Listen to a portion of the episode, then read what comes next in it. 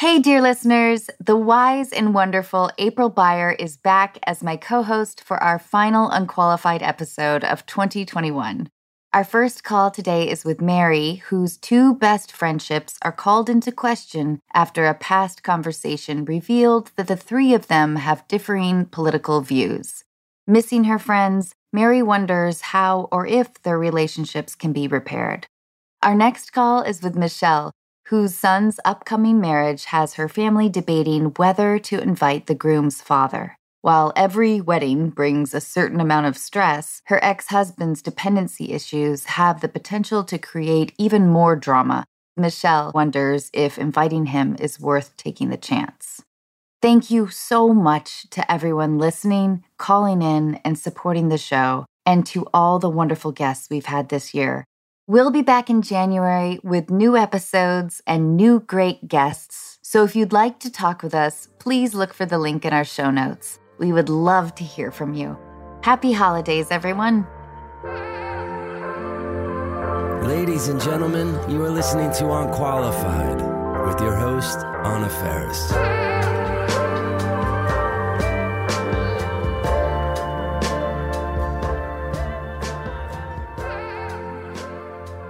April. Hey, Anna. It is so great to see you. Ah, thank you. It is so nice to always see you. We finally have our qualified person back. All right, shall we call Mary? Let's do it.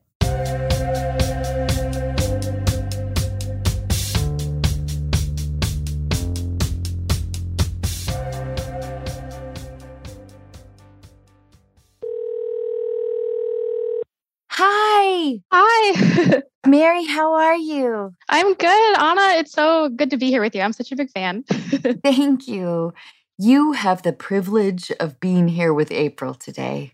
So exciting. Yeah. Hi, April. Hi, Mary. Nice to see you. Will you tell our listeners what's going on? Yeah, of course. Basically, my letter to you was about just how political discussions I had last year with two of my best friends from college. You know, we're all in our late 20s now, living in different states. But those discussions last year, I feel like have kind of affected the friendships I'm surprised I didn't learn this while we were in college, but to my recollection, we never really, you know, got into that deep of political discussions when we were in school together. So last year, leading up to the 2020 election, I was just kind of really surprised at, you know, how conservative some of their views were. And now it just kind of feels like things between us are very stilted and surface level. And I actually don't even talk to one of the friends anymore. And I feel like the other friend is like aware of that. And that's maybe why things with her have been distant. So I guess my question is, you know, should I air all of this out with the one friend I do still talk to? It's hard to know if the distance I feel is just, you know, because there literally is so much more distance between us now living in different parts of the country and us having very different careers and very different very different schedules or if it's just because of what happened last year. You know, should I get into that with her or is that just going to be more destructive and then, you know, just I'm curious too what you guys think about you know, politics, is it worth ending friendships over? Which is such an easy question, I know. no. you know, I do think it's one of sort of the greater tragedies on a societal scale that's been happening to us. You describe in your letter that your original, you call her BF1, was your roommate, right? And you guys became super close. Yeah. And then there's also another woman, BF2, that comes into play and you guys had i don't know triangular female friendship correct. Yeah. which i think is really interesting and hard. Yeah. I haven't been able to pull it off in my life. All right so let's get into this. Do you mind if i read a tiny bit of your letter? Oh no sure go ahead. So you say fast forward to 2020 all three of us live in different parts of the country it's hard to keep in touch with good college friends when you live in different states. Can you tell us a little bit about the moment where you and BF2, how did that moment lead up to you guys not talking? Yeah, so the second friend, BF2, her and I's views are really the ones that were very just not clicking at all. And I was just very surprised at some of the stuff she said. Some of it was just kind of flat out inaccurate. And did she say this to you or on social media? Oh, sorry. That's a good point. Yeah. We were talking like texting and like, yeah, through Instagram Messenger because she would send me stuff on Instagram and that's how our conversations would go. That's a good point. I should mention. Yeah. This wasn't like over the phone or in person because, like I said, we all live different areas. But yeah, so this was over social media slash texting. Did you guys have any larger disagreements in college?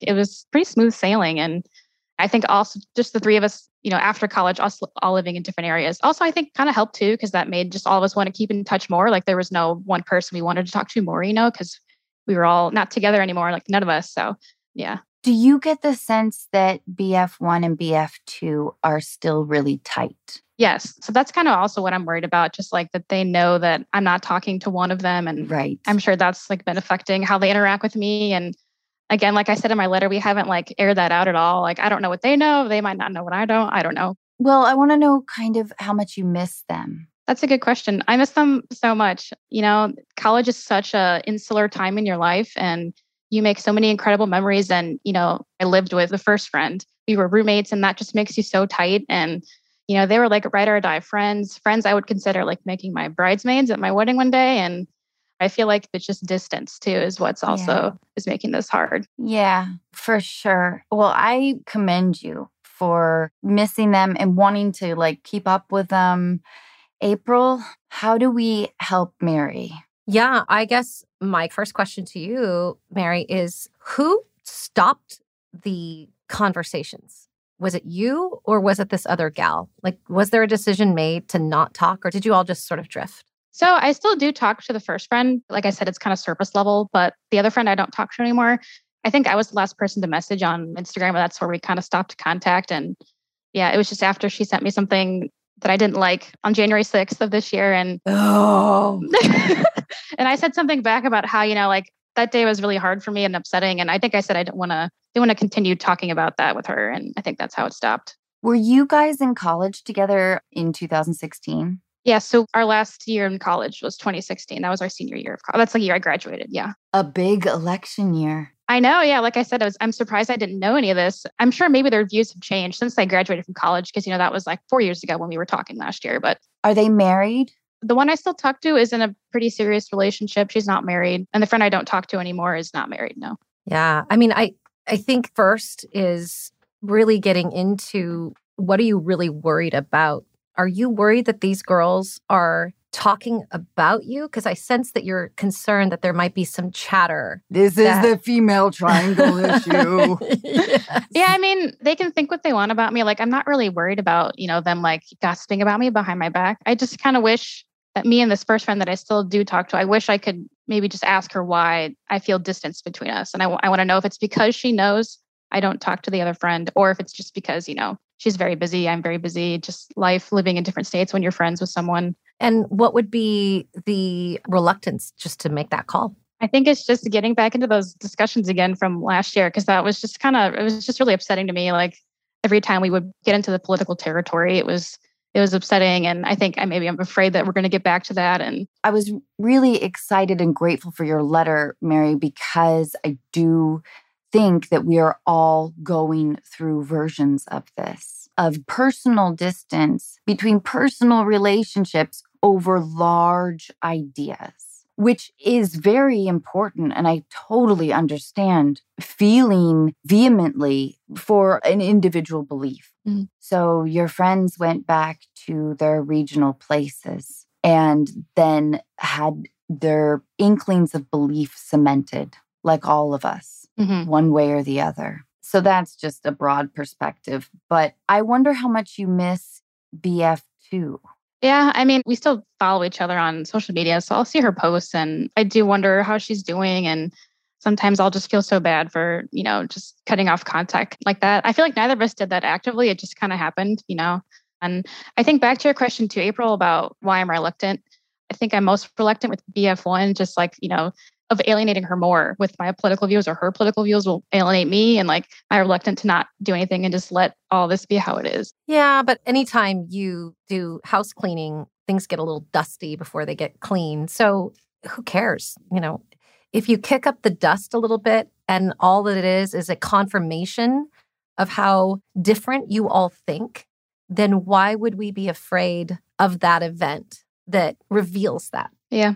That's a good point. You're basically saying, I'm going to be in in action because I'm worried that it's going to be a repeat of what already happened. But meanwhile, you're here with us talking about it because clearly it bothers you, mm. right? Yeah. You said, I didn't realize we had such different views back in college.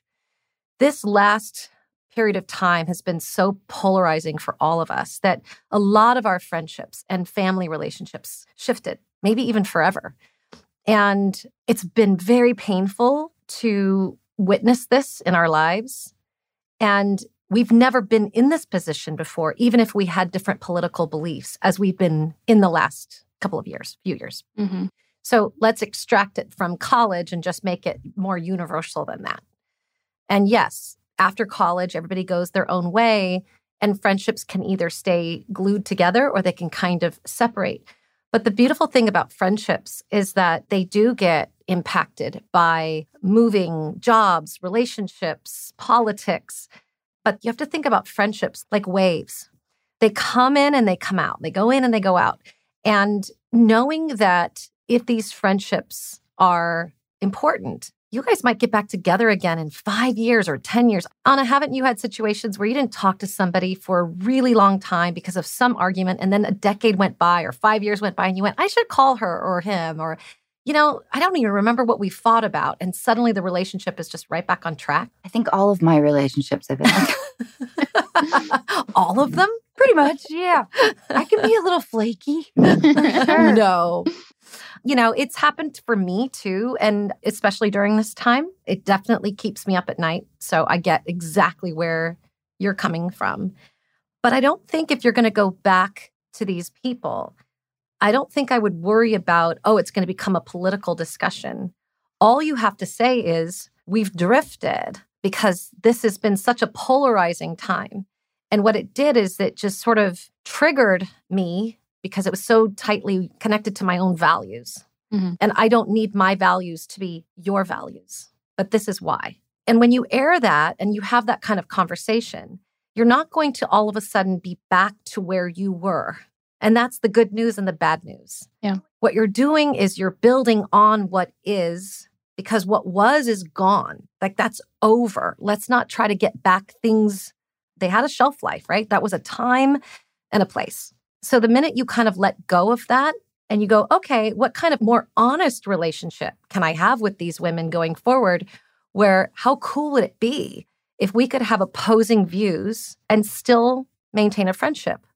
Or realize that maybe you don't want the friendship as much because it's harder for you to be honest. So if you can't be honest with friends and have opposing views and be able to kind of duke it out, then maybe they're not people that need to be around. Yeah, I feel like something just kind of like clicked in my head when you said like trying to get back to how you were maybe isn't doable. And I think that's how I've been thinking about it. Like the solutions I'm running through in my head, I'm like thinking it in a way of how we'll get back to like how we were in college, which I should know that's not going to be doable. So I think thinking of it in a different way of how can we change our relationship or how can we evolve going forward and Hiring for your small business? If you're not looking for professionals on LinkedIn, you're looking in the wrong place. That's like looking for your car keys in a fish tank. LinkedIn helps you hire professionals you can't find anywhere else, even those who aren't actively searching for a new job but might be open to the perfect role. In a given month, over 70% of LinkedIn users don't even visit other leading job sites. So start looking in the right place. With LinkedIn, you can hire professionals like a professional. Post your free job on linkedin.com slash people today. Yeah. Well, we've had like two years to reflect and reminisce, romanticizing what was. And I think that that is really common. How would you feel if I told you my advice is to call BF2 and say, How are you? I know it's been a minute. I was just thinking about this funny thing that happened in the dorm or whatever. What would be your gut with that? Would that relieve you or not? Uh, my gut is like, that sounds so nice to talk to her again. But then my brain will like flash back to our conversations last year. But I mean, I think that's something I'll cave to eventually is just reaching out to her and seeing how she's doing, just because I do think about her all the time. And I know we said some stuff and I might not agree a lot with what she's thinking right now, but that does sound nice to see how she's doing. I think this is really good because I wonder if you start with her. Yeah. If you had answered, like, I don't know, then we would pursue just a straight line towards BF1. Yeah. But because that idea kind of comforts you, I think we should explore that for a minute. April, what do you think? Well, you know me. I'm always about like the word confrontation always gets a bad rap because it sounds angry, but I'm never afraid of putting my cards on the table. And I wouldn't want anybody else to be either because that's when you get your answers. We spend so much time going, what if? You know, what if I say this? What will happen? And really, at the end of the day, you know, no one gets harmed by honest conversations. Yeah. And also, too, you know, the triangle of women, Mary, is that as we get older, we get out of college, those triangles are harder and harder to maintain and sustain mm-hmm. over the years. You're supposed to you're supposed to float in different ways. You said something about like, oh, these women would have been in my wedding. Well, again, that's just an idea. Mm-hmm. And it's a movie idea. And it's a concept that all girls have. Like, you're going to be in my wedding. Well, it could be a decade from now by the time you get married or longer. And you're going to have other more important people in your lives that are actually like people who share your values, people who are yeah. around you and your guy all the time. And you're going to want that person standing next to you at your wedding. That's just this old fantasy concept that girls have. And the number one reason I think why people can't have any kind of resolve about breakups, whether they be friend or love relationships, is because we all are living in the past and we don't want time to take over. We want everything to be standing still, like frozen in time. And that's what brings us the grief. Yeah. Instead of just accepting and rolling with, okay, this is where the relationship was always supposed to go. And everything has a beginning and a middle and an end. It's our unwillingness to receive that, which is everything has that process to it. And we're fighting the tide instead of rolling. Yeah, I feel like the limbo that I've probably put myself in with these friends is is kind of yeah making me look back so much more, like feeling that nostalgia so much more for our college days. And yeah, I think something needs to happen for me to be able to just let that go and, and move on. So you're not alone though. No. But when you let it go, which is like, hey, I'm thinking of you, you know, and it's not, it's not like I'm genuinely missing you in this moment. I'm not gonna like pick up my weapons and fight about something again in that moment, but I'm just like, hey, I'm thinking about you. What's up? Because that's pure, right? It's not like you can harm anything between the two of them if you go back to BF1 and say, how are you? I miss you. And then get on the phone. Don't do this yeah. in message, right? Get on the phone with her. And then you'll roll into the conversation of like, I'm sure you're aware last year I had like a lot of back and forth with BF2. And you might have heard that. And then you just got to like pause and just let her speak.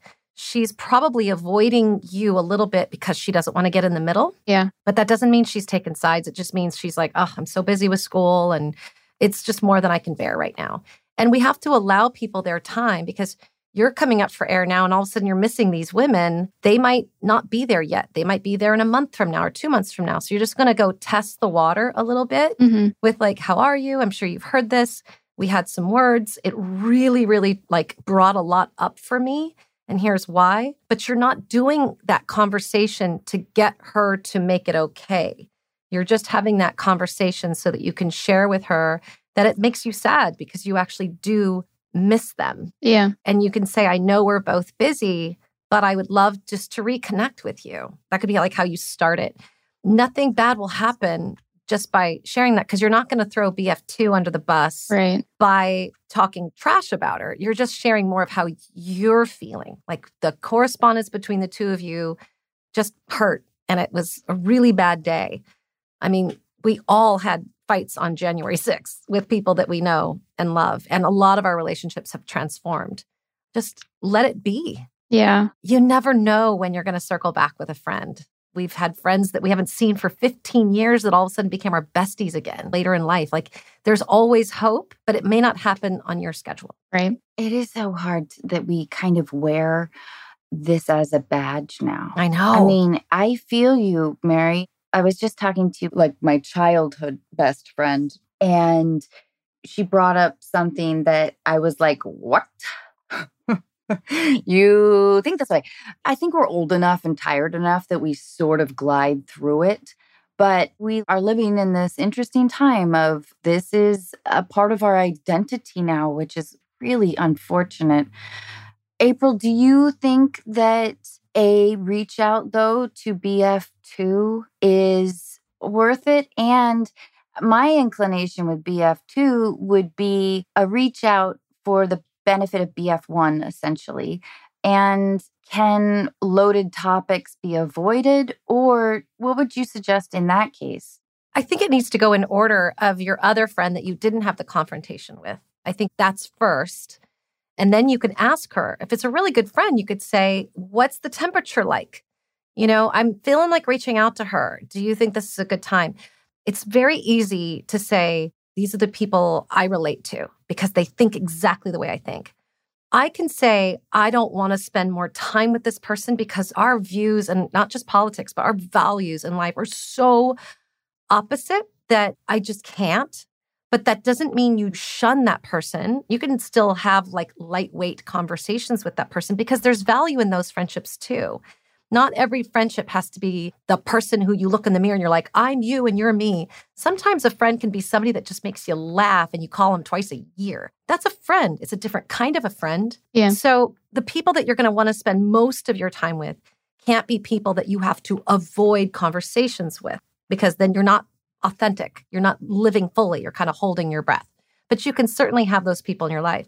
I think a test of the character of these girls is how willing BF1 is to give you advice on what the temperature is like. April, this is good. Sorry.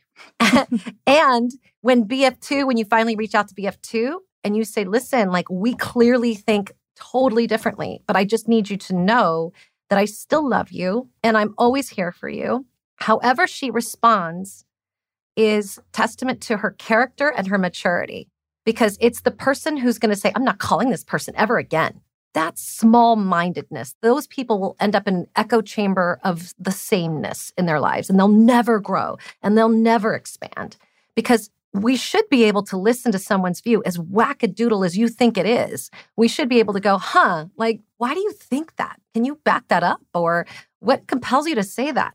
Like when you can have that kind of honest discourse, it just shows a level of sophistication and maturity. It's the people that say, I don't see you anymore. I don't talk to you anymore. That's kind of awful, right? Yeah. It doesn't feel good. So why don't you reach out, BF1 first, get that done, and then throw caution to the wind and get to the other friend.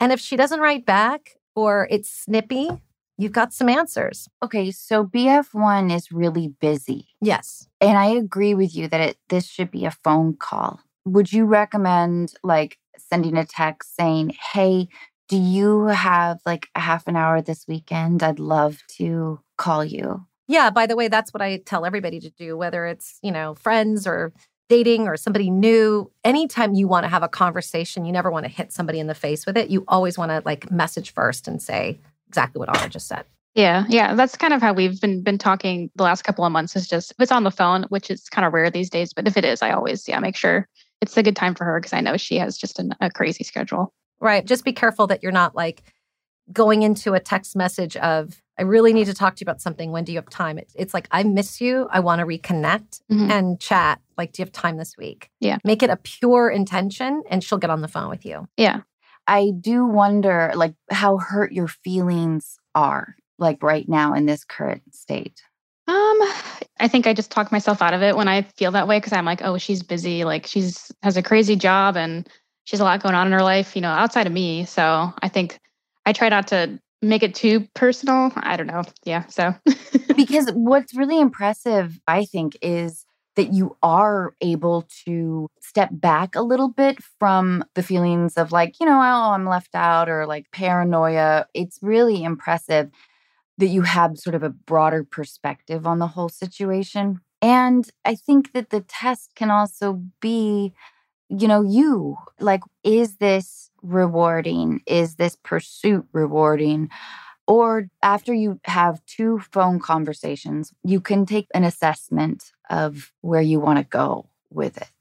Yeah, and I think that's ultimately what I'm hoping for is just how I'm going to feel after these conversations, especially with BF2. Like, you know, is the friendship still as strong as it was, even though we think such different things? Is it worth it to keep that in my life? Right. We get this a lot on the podcast, which is everybody tries to do all of the work, like 100% of the work when they're only 50% of the equation. And I think it's a better approach to say, I'm going to do this because it's going to make me feel good. And once I serve the ball over the net, my job's done. Like, whatever happens, however they react, it's okay. Like, I'm not going to attach myself to how well they respond, or if they're kind, or if they're sweet, or if they're helpful, or if they also miss me, because my job is just to express myself and then leave it up to whatever will be.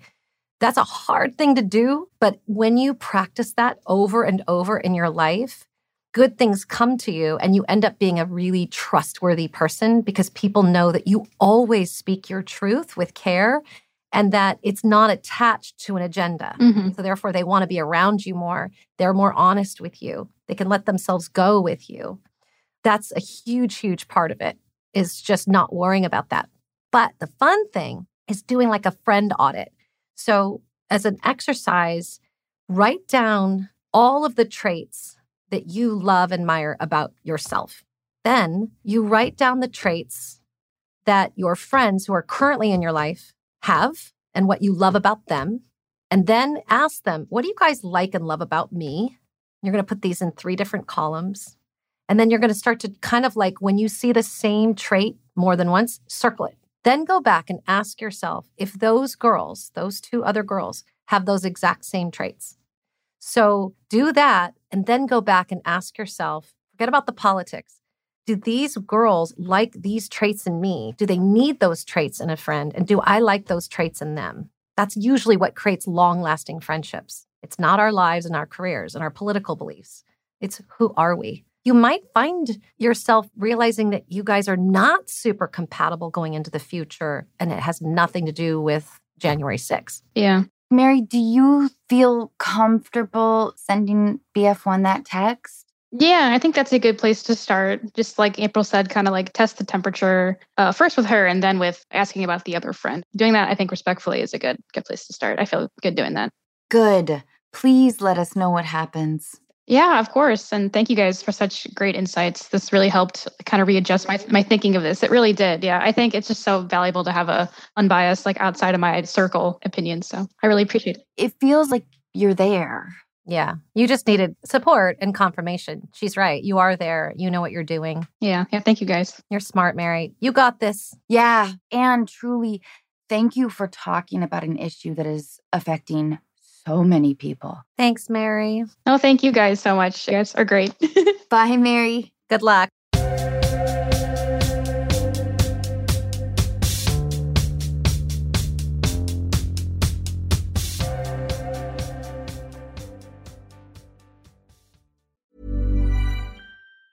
This Mother's Day, celebrate the extraordinary women in your life with a heartfelt gift from Blue Nile. Whether it's for your mom, a mother figure, or yourself as a mom, find that perfect piece to express your love and appreciation. Explore Blue Nile's exquisite pearls and mesmerizing gemstones that she's sure to love. Enjoy fast shipping options like guaranteed free shipping and returns. Make this Mother's Day unforgettable with a piece from Blue Nile. Right now, get up to 50% off at BlueNile.com. That's BlueNile.com. Quality sleep is essential. That's why the Sleep Number Smart Bed is designed for your ever evolving sleep needs. Need a bed that's firmer or softer on either side? Helps you sleep at a comfortable temperature? Sleep Number Smart Beds let you individualize your comfort so you sleep better together. JD Power ranks Sleep Number number 1 in customer satisfaction with mattresses purchased in-store. And now save 40% on the Sleep Number limited edition Smart Bed for a limited time. For JD Power 2023 award information, visit jdpower.com/awards. Only at Sleep Number stores or sleepnumber.com. April, are you finding this in your clients dealing with the intensity of the current climate? Yeah. Everybody is now adding that to their dating profiles, their I would never if it's been really tough because every time you add in that extra layer of things that you need in a partner, it makes it harder and harder to find that person who has everything that you're looking for. So it's definitely separated people, but I have to deal with it all day. Yes, 100%. April, what would you advise a client if they have different beliefs than someone they're on a date with? Well, it's kind of like what I said to Mary about how will the friend react when they do talk about it, because that matters to me more. So, a lot of people say if you're out on a date, you shouldn't talk about religion or politics or your exes. I don't agree with that because it's an opportunity to learn, right? So, if I'm talking with somebody, like I remember I was on a date when I was single, it was during an election time years and years ago, and I expressed an opinion. And the gentleman that I was with, starts kind of roughing me up a little bit like, well, what would you do? And I said, well, you know, I don't know. I'm not a politician. I only know how I feel. And this is how I feel. Well, April, what's your solution? What's your answer? And he was pushing hard on me. And I could tell that we were on opposite sides of the spectrum there. But that's not what mattered to me the most. What mattered to me the most was why was he being that way? Why was he being so harsh and abrasive with me? That mattered. So to me, it's an opportunity to see how someone talks about it. I have a brother that's the opposite of me. And yet, for some reason, when we talk, we can agree to disagree. There's nice candor there. We're both very honest with one another, but neither one is being forceful or pushing ourselves on the other person. So that's what I would look for. So I'm never going to tell anybody to stay away from politics. I'm just going to say be careful how you speak about it, that you're more curious than you are making statements. That's what I would advise. I love that. I'm so glad you're here today. Thank you. All right. Okay, let's talk with Michelle. Hi, Michelle. Hi, Anna. Michelle, I was so happy to read your letter. I love a good wedding drama. Will you tell us what's going on? So, my son is getting married next September my younger son, and I've been divorced for a very, very long time, like over 20 years. He has substance abuse issues, alcoholic, the whole nine yards. And about four or five years ago, both my boys just cut him off. Like they set up boundaries. They were like, we're done. Unless you straighten up, get your life together, we can't deal with you because he would call them and harass them, ask for money. It's sad. It's very, very sad. So, long story short, my son gets engaged and he says, Mom, I think I should ask dad to come because he's my father. And I'm like, Well, of course, I'm trying to be supportive. I'm like, Well, do what's in your heart. But I'm having such anxiety about it. And I know part of it is me being selfish, going, This is my child. I did the work. This is my show. I totally get it. So, but then the other part is I'm nervous because and it's very sad. He is sort of homeless. I'm still close to his sister, have tried to help, get him into rehab, all that stuff. And I'm nervous that if he comes, he'll make a scene, he'll get drunk, he'll go through the whole thing and he'll get up and just embarrass my son. And my son is, he's like, Mom, I'll have them kicked out. There'll be a big fight. and it's given me so much anxiety. I'm so nervous about it because I want them to have the most beautiful day and have it be perfect. And, you know, my older son is funny because he's like, he used to come to the wedding, sit down and shut up, and that's it. He's not allowed to talk, you know, which makes me happy that his brother's got his back. But it's just creating anxiety with me and I know that my younger son, as it gets closer, he's going to be anxious. And so that is my dilemma. I always feel like with weddings that we find these little avenues mm-hmm. that we focus kind of our anxiety and stress. Right. And this is not a little avenue. Right. It's a bigger one, but it won't be a perfect day, but it will be an awesome day. Yes. Anyway, that's sort of my blanket idea. And then let's get into this. I'm really happy though for your son and for you. And you wrote in your letter that you love his fiance and yeah. her family. And I love that as a future mother in law, that's the most important yeah. thing. I think that you're just really supportive yeah. of those two and you're happy about the union. I am. She's awesome. He's so lucky have such a very yeah she's a great girl and i can't believe i'm going to be a mother-in-law that's another yes, thing that's freaking me out awesome. i'm like when did i get this old are beautiful Thank you. april what are your initial thoughts oh michelle this is such a difficult position you are in I really heard you when you said, I did this, you know, I raised these boys. And so there's a lot of that going on too. Has he been invited already? Like, what is his awareness of this? And is your ex sister in law also going to the wedding? Yes. Like our family's so small, he does want his aunt, his uncle there, his cousins. I talked to her and she said to me that she goes, he is surprised that he's even invited. And I said, well, we need to have a talk and sit down and say, okay, these are the rules. But I know him too. Like he'll be like, What do you mean there's rules? And I don't want him to get his back up and just make a big stink of it. But my sister in law, she's like, We'll watch them, we'll be there for support, which is makes me feel good. I know with my son, he's like, I just don't want him to embarrass me. And that's sad too. I mean, it's his dad. It's just the whole thing is just really effed up. What's worse, that he shows up and embarrasses everybody and ruins the wedding, or him not being there? Probably shows up, gets drunk, and just makes a huge scene. And I think that would hurt my son more. Mm. I think my son would be more understanding if he said to him, Look, I'm not going to come, or whatever. They came to that understanding. Um, but yeah, I think if he came and made a big scene, my son would be mortified. How old is your son? 29. He's about to be married. Mhm. He'll soon have his own family.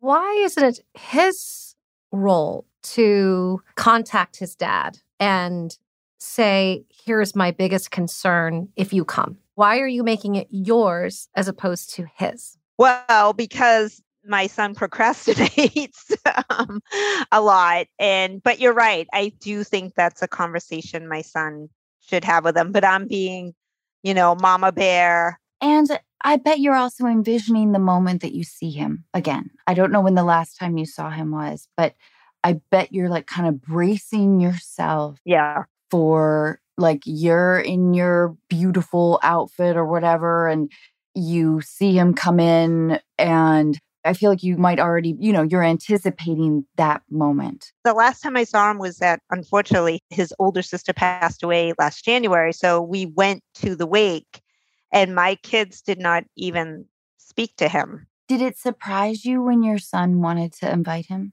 Yes and no.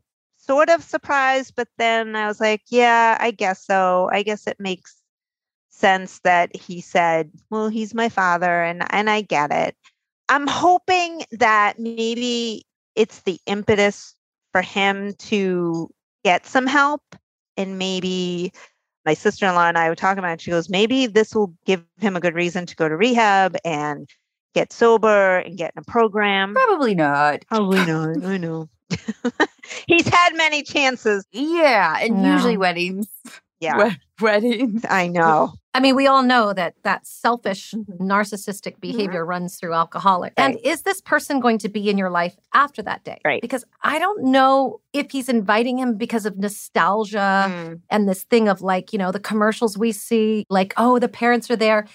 At his own sister's funeral, they didn't talk to him. right. And they've written him out of their lives Mhm. five years ago. Mhm. So he's going to come to this wedding. And regardless if he messes up or not, it's not like between now and the wedding, he's going to suddenly Mm. transform. Mm. Is he going to be in the boy's life Right. after the wedding day? Because that's really, in my opinion, the only reason to have people at my wedding Right. is like, we're going to be part of our community that helps our relationship grow? Are we going to be spending time with you? Because it would be weird to all of a sudden have somebody that you've cut out of your life all of a sudden be at your biggest day and then they're cut out of your life again. Yeah. It makes perfect sense. Perfect sense. But April, if he's already been invited, how does Michelle? well, it hasn't done it yet officially. We haven't done invitations, but he's aware it's coming. Expect the worst. He's I know. Well, he's only met so my mom died 4 years ago and of course my sister-in-law, brother-in-law, they all came to my mother's wake. They knew my mother and he came and of course my son's then girlfriend came and he was so nervous like I don't want dad to meet her. I don't want, you know, and I was like, well, they're here, but he was with his siblings, so he was fine. But you're right, that's true. That's something I need to pose to my son. I think you need to ask your son, like, if all things remain Mhm. and he's the same man that he's been, you know, for the last three decades. Mm-hmm. If that man shows up at the wedding and he's fine, he doesn't cause, you know, a scene as is, Right. is he somebody that you are going to invite back into your life? Because that's Right. almost more painful Yes. to be invited to this day because it's like traditional and Right. then X them out of the life again. Right. That's something you should ask your son. I really hope you can avoid focusing all of your energy on your ex. I want you to enjoy your son and his fiance and this big day, and you'll already be nervous. It's so funny you say that because I remember looking back when we were married and being like, okay, we have this thing to go to. Please don't drink. Like always walking on eggshells because I'm like, he's going to make a scene. He's going to ditch me or something like that.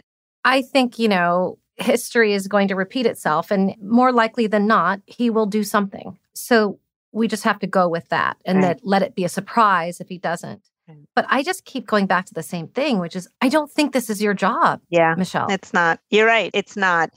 You know, I raised them alone and we're so close. So I always feel like I have to step in, you know, even to this day. My oldest son is 35 and he was texting me today. Some, I don't know, somebody was bothering him at work. And I'm like, do I have to come down there? You know, I mean, yeah, He's like, Mom, I'm Yeah. good. You know, I'm good.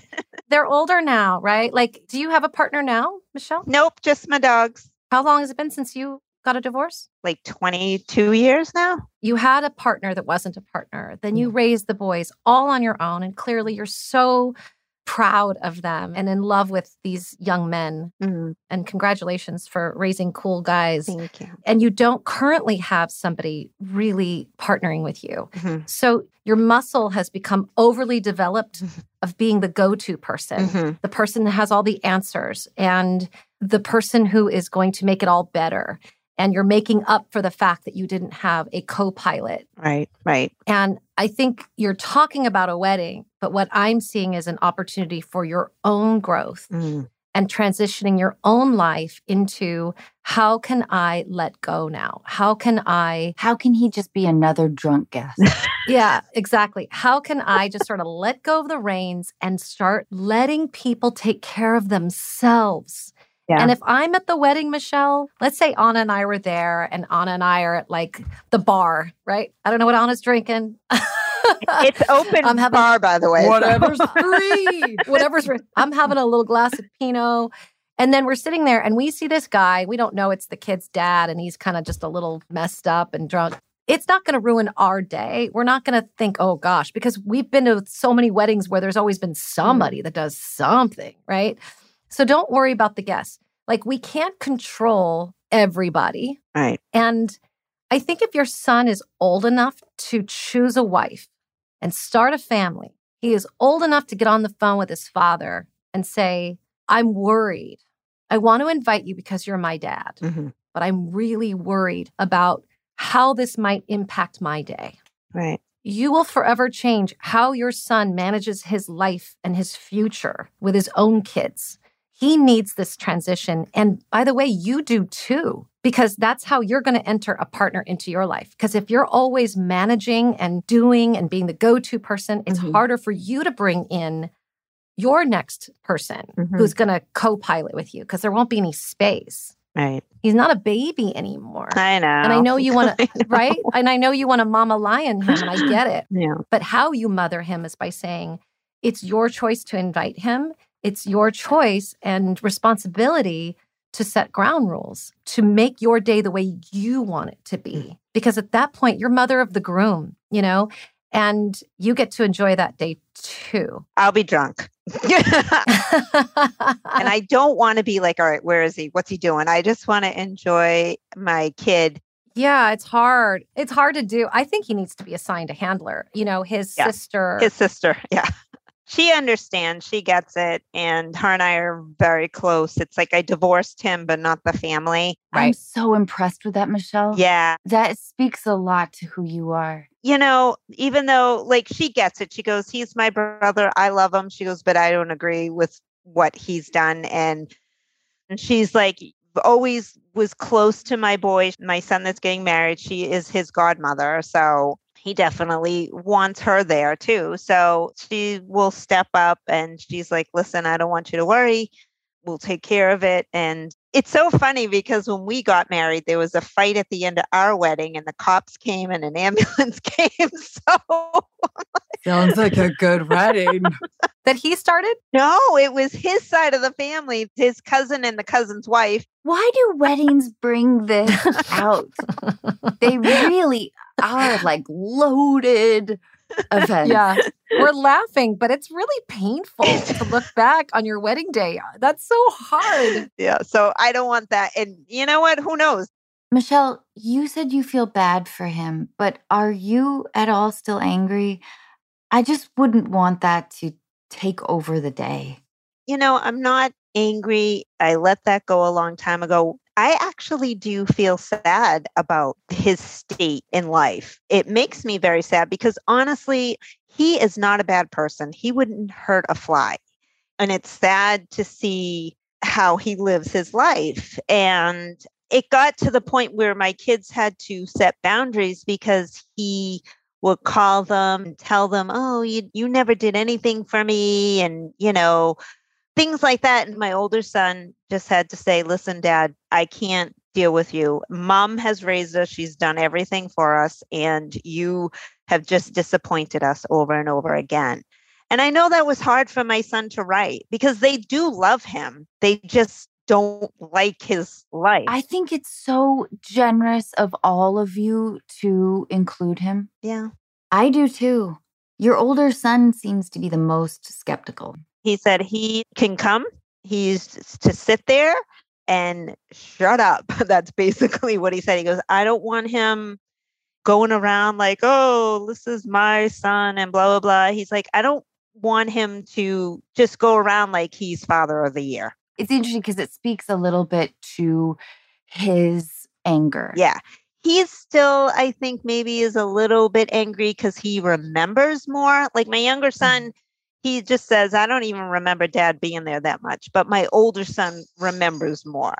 But he loves him. And I know it makes him sad about it. And he'll make comments to me like his birthday. My oldest just turned 35 in August. And I don't know how, but his father sent him a message like, Hey, happy birthday. And he's like, I don't know how dad get through. I blocked him. So he ended up calling me and he was drunk. And he said, you know, this is a typical thing he does. He'll go tell him I said happy birthday. He goes, you know, I brought him into this world, but whatever. Oh, God. No big loss. You know, if he doesn't want to talk to me, because he's, you know, he's a narcissist. It's all about him Yeah. when his sister passed away, he found her. And I called him and he was he says, Who is this? I go, Michelle. He goes, Michelle, who? I go, Your ex-wife. He's like, Oh, how you doing? I said, Well, how are you doing? I'm so sorry about your sister. How how are you feeling? How are you doing? He goes, Well, I'm homeless. Oh boy. And that's what aggravates my older son so much.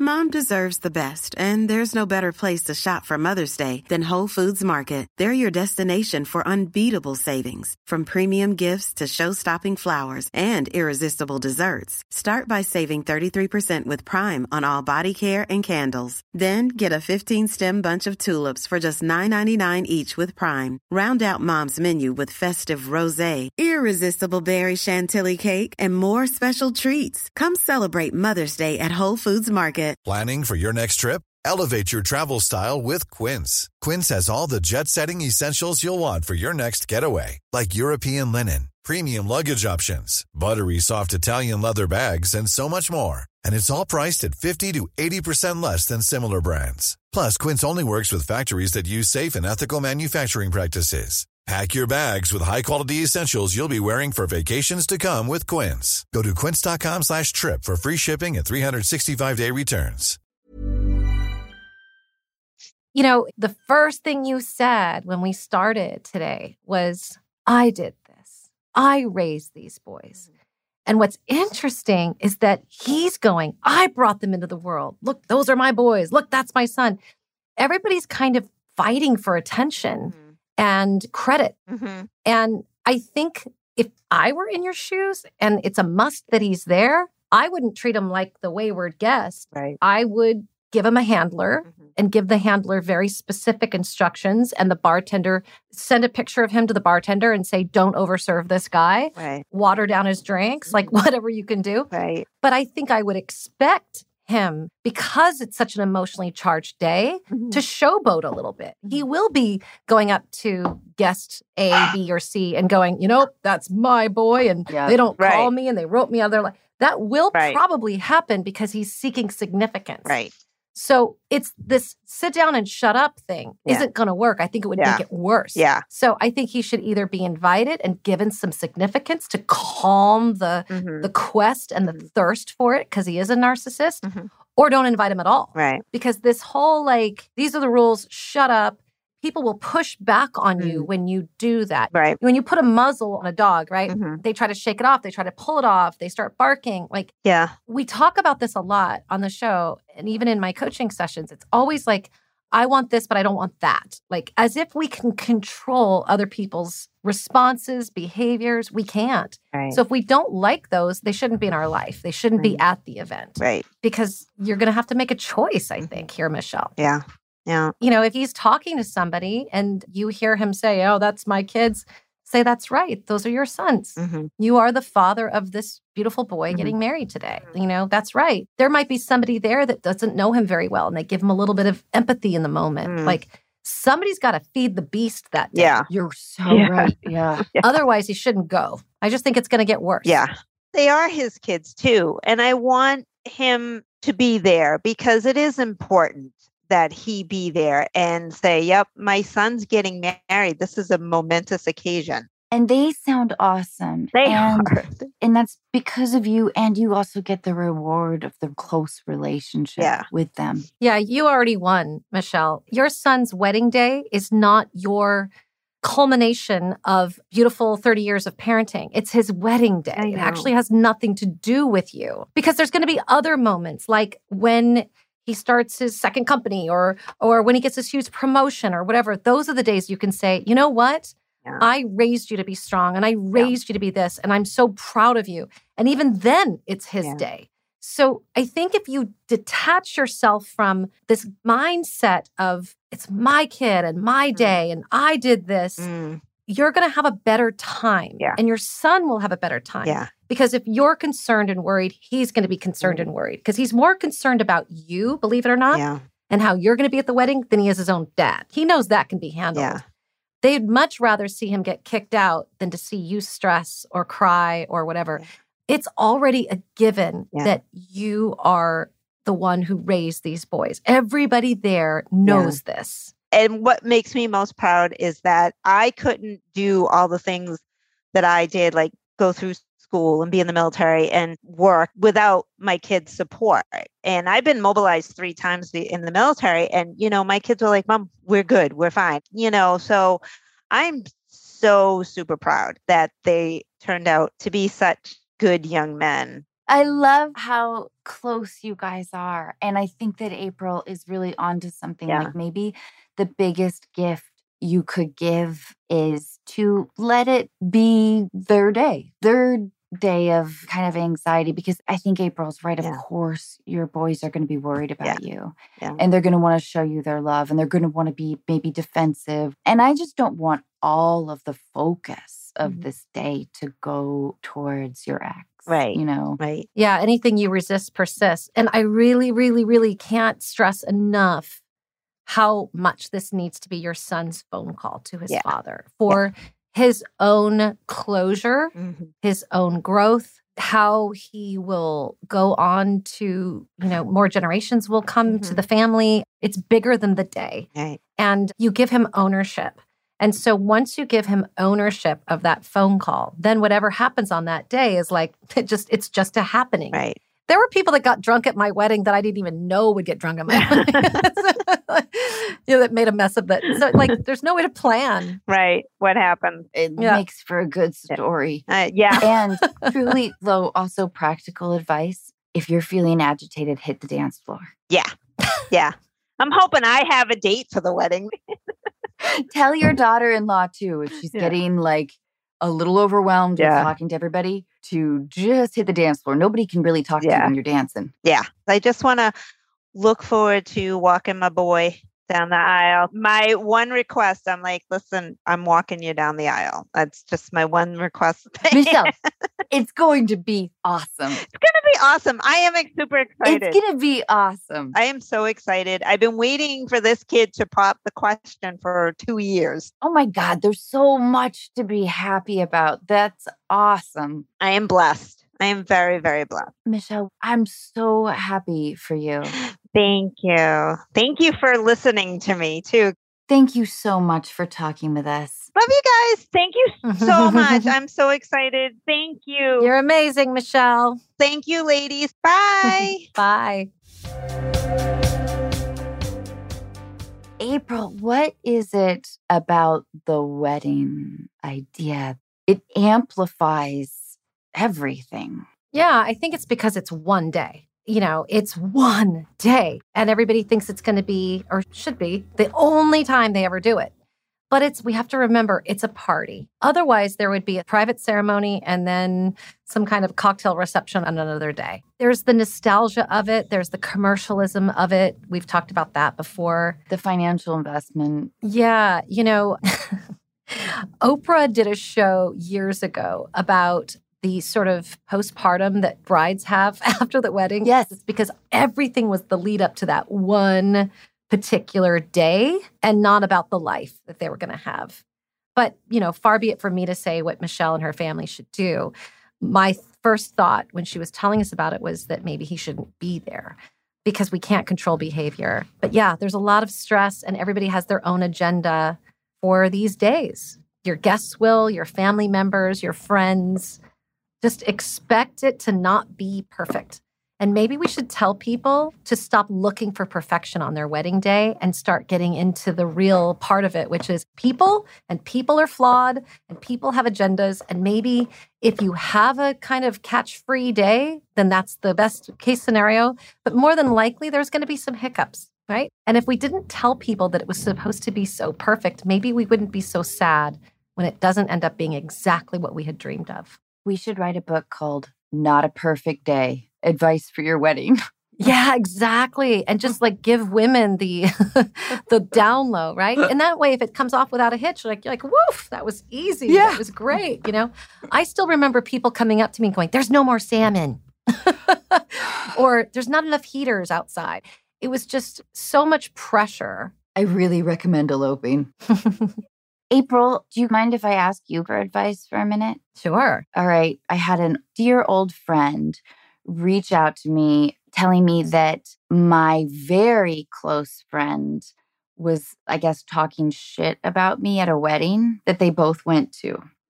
And I hadn't talked to the first girl for a long time. So, and I was also intrigued in kind of a childish way. Like, what is she saying? While the other friend I'm incredibly close to, we don't talk on a daily basis or whatever. So I took the bait, I called her back, and then I kind of realized I don't want to explore what the shit talking was because I hadn't talked to the other friend who lives out of state for so long. So I took the bait, I called her, and I kind of decided to just catch up for a minute to not inquire about the shit talking, which was why I called her back, which maybe was the reason that she texted me. What do I do with my very close friend? My inclination is to not kind of get in the middle of it. So, who was it that was talking that way? The one that you're really close to The one that I'm really close to. was talking about you. I guess so. According to my other friend, but who is it that you haven't spoken to in a really long time? all of them. All of them. okay, first of all, you know, when there's distance and space, and let's say it's been a year, five years, two years, whatever, my opinion is if someone is talking about somebody that I know, and that person is presently in that person's life, and I think it's going to do them harm, and I think they're being duped or tricked, I will then go to that friend and say, Hey, you might not know this person as well as you think, and I want to share something with you because I'm I'm concerned that you're going to get hurt in this way. Now, if I'm at this wedding and I hear somebody saying something about you, and it's somebody you you're not talking to anymore, and they have no idea what's going on in your day-to-day life, there's a part of me that thinks, why would I tell her? it's only going to hurt her. It's only going to throw her off track. It really has no bearing on her day to day life at all. And then what happens is you get into the morbid curiosity, like you did, of like, hmm, what were they saying? Right. But you're not in their life anyway. Right. So it just ends up being ego at that point, right? You're right. Really, at the end of the day, you know, this person isn't making or breaking your life. They're not in your day to day life. Yeah. And I think that that's kind of why I instinctually backed off. Yeah. From like asking her, tell me the shit. exactly. Who cares? Yeah. I think that's the way I have to look at it as an adult. And I always give out the advice like, curb your curiosity. And I probably need to follow that. Yeah, because it doesn't matter, right? Like if you knew something about somebody that was working with me at my office or, you know, my husband or a best friend that I see all the time and you think I'm in harm's way, please come to me. Please come to me and talk to me privately about that. But otherwise, don't hurt my feelings. I got too much to do.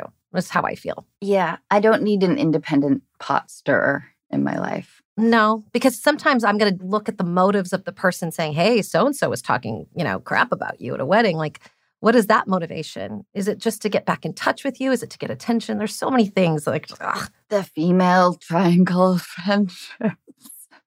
April, I just love you. Thank you. Thanks, Anna. I come out of these days with you and I always have like extra energy after. So thank you. I love how inherently trustworthy you are Mm. and that you hear people so well. Oh, well, thank you for recognizing that. I so appreciate that. I adore you and thank you so very much. Uh, love to you guys. Thanks, April. Bye. Bye.